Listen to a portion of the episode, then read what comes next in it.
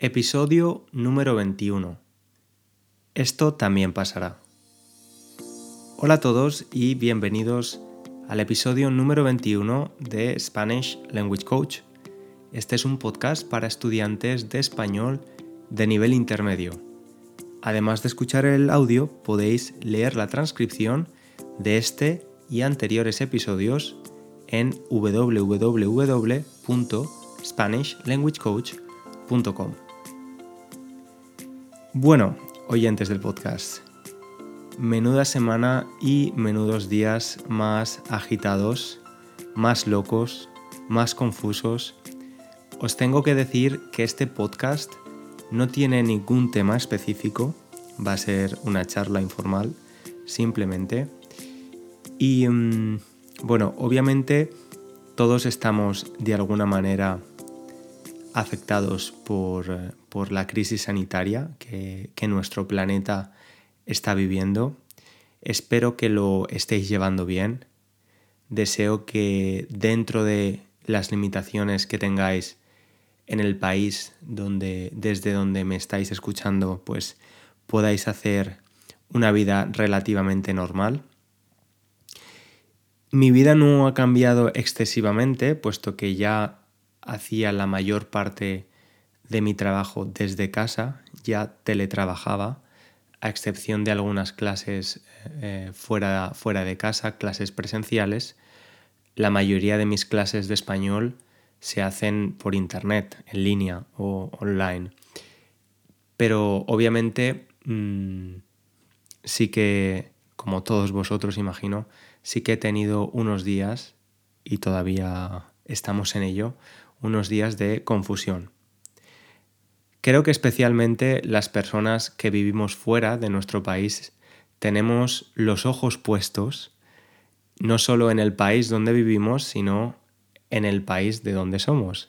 En mi caso yo vivo en Londres y estoy constantemente eh, tratando de informarme de las últimas novedades del gobierno británico, de las últimas medidas para, gestionar esta crisis sanitaria o pandemia y lo mismo, obviamente, con las últimas novedades de mi país, de España. Si soy sincero con vosotros, desde el mes de enero o febrero aproximadamente, cada vez que hablaba con mis alumnos chinos, tengo un par, tengo dos estudiantes de China, ellos me contaban sobre lo que estaba pasando en China, me decían que sus hijos habían dejado de ir al colegio y que tenían que hacer clases online, que solo podían salir de casa para ir al supermercado. Y la verdad es que a mí todo esto me sonaba a ciencia ficción. No me podía creer que un país entero, y especialmente un país tan grande como China, estuviera bajo ese régimen de cuarentena donde tenían la libertad de acción muy limitada. Y ahora, unas semanas más tarde, que después de que mis estudiantes chinos me contaron esta situación, esta misma situación, estas mismas circunstancias se repiten no solo en España, mi país, sino en muchos otros países del mundo entero. Bueno, espero que lo estéis llevando lo mejor posible, que estéis aprovechando el tiempo si estáis en cuarentena. Sé que muchos de los que me escucháis estaréis en cuarentena obligada por, eh, vuestro gobierno o quizás una cuarentena un poco más flexible y aún así estéis intentando em, quedaros en casa lo máximo posible. Entonces he decidido poner mi granito de arena, poner un granito de arena es hacer una pequeña contribución, he decidido poner mi granito de arena y voy a intentar subir un episodio de podcast lo más frecuentemente posible. No sé si será posible hacerlo a diario o un día sí, un día no, uno cada tres días, no estoy seguro todavía, pero intentaré hacerlo de, de la forma más frecuente posible. En fin, una nueva situación. He decidido titular este podcast em, Esto también pasará porque esta era, este era el título, el lema de, la falla municipal de Valencia. Veréis, yo soy de Valencia y las fiestas grandes de Valencia son las fallas. Son unas fiestas muy conocidas, no solo en España, sino también fuera de España. Genera una gran cantidad de, de visitas estas fiestas que normalmente se celebran del 14 al 19 de marzo. El elemento central de la falla, perdón, el elemento central de la fiesta es que en cada barrio y casi en cada calle hay una falla que básicamente es un monumento que puede ser desde 2 a 3 metros hasta tener una altura como un edificio de 5 o 6 plantas. Es decir, hay fallas, hay monumentos que son gigantescos son gigantes. Pondré alguna foto en la, en la transcripción del, del texto, del audio, perdón, para que podáis ver algunas de ellas. Bueno, pues el título de la falla municipal, del monumento municipal, es, un, es, la falla que pertenece a todos los valencianos, se titulaba Esto también pasará. Y la representación de esta falla era una mujer meditando, con los ojos cerrados. Bueno, primero me, parece un título bastante bueno porque todos en algún momento dado de nuestra vida hemos pensado ante circunstancias complicadas, difíciles, adversas, hemos pensado, esto también pasará. Y creo que ahora especialmente, donde el mundo está conectado y unido y está compartiendo una preocupación, Mm, y, tenemos un gran sentimiento de incertidumbre. La incertidumbre es la sensación de no saber lo que es cierto y lo que no, de no saber lo que va a pasar. Tenemos una sensación de incertidumbre. Creo que titular el podcast para hablar de este tema con, ese lema, con ese título, esto también pasará, me parece de lo más adecuado. Y mm, bueno, pues esta falla, como, como decía, las fallas se celebran del 14 al 19 de marzo.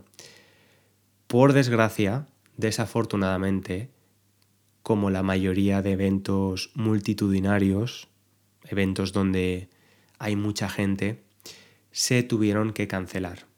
Mejor dicho, se tuvieron que posponer. Se van a celebrar en julio, por primera vez en la historia de las fallas y son una, festividad que tiene más de 100 años de historia, por primera vez se van a celebrar en julio. Es la primera vez desde la Guerra Civil Española. La Guerra Civil Española fue entre 1936 y 1939. Es la primera vez desde esas fechas que las fallas no se celebran en Valencia. Por tanto, podéis imaginar cómo las personas que viven en Valencia y viven la fiesta de forma muy, muy cercana se han sentido pues bastante tristes y decepcionados pensando en que las fallas no se iban a poder celebrar. Pero por supuesto, entendiendo también que, que era una necesidad y que se hacía por el bien común y por una razón de salud que es una, una razón poderosa además de, el valor sentimental de las fallas y el dolor que ha supuesto para, muchos ciudadanos de Valencia su cancelación o su retraso hasta julio, también el sector económico ha tenido un, un varapalo. Un varapalo es una gran decepción. Ha sufrido un gran varapalo porque se estima se estimaba que las fallas iban a generar en la ciudad cerca de 700 millones de euros en alrededor de cuatro días. Obviamente, como digo, eso es solo una pequeña representación de seguramente la crisis económica a la que tendremos que hacer frente, a la que tendremos que enfrentarnos. Pero bueno, lo hemos hecho anteriormente, ¿no? Em, las crisis son cíclicas, Recuerdo que cuando estudiaba en la universidad mis profesores de economía decían siempre eso, que las crisis son cíclicas, que vienen y van. En esta ocasión parece ser que, la crisis va a ser producida por un, por un virus que ni siquiera podemos ver y sin embargo es muy poderoso. También algo que decían mis profesores cuando estudiaba es que la educación es la mejor inversión a largo plazo. Así que si queréis aprovechar este tiempo para estudiar español, estoy, estoy aquí, os puedo dar recomendaciones, podéis escribirme a mi correo electrónico, es cesar y además, como he dicho, intentaré crear el, el mayor número de episodios posibles y contenido en Instagram también. Podéis encontrarme en Spanish Language Coach, es mi cuenta de Instagram. Por último, quiero hacer un pequeño llamamiento a la responsabilidad. Estoy recibiendo, y creo que es algo que, está pasando en varios países, estoy recibiendo un montón de bulos. Un bulo es una noticia falsa o una información falsa.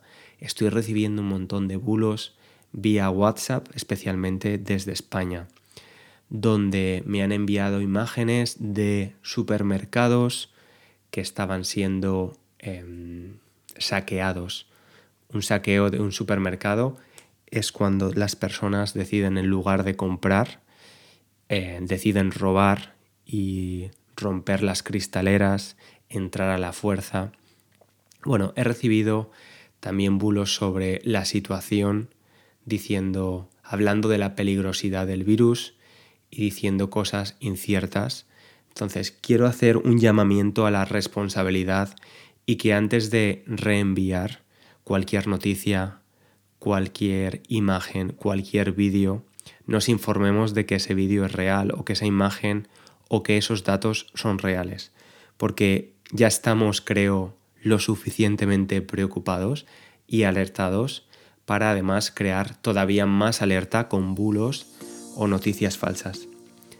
Y por último, obviamente, estoy seguro que lo estáis haciendo, pero tenemos que hacer todos un esfuerzo por salir de casa lo menos posible. Si podemos teletrabajar, trabajar desde casa, hacerlo y salir de casa lo menos posible. Tenemos que quedarnos en casa.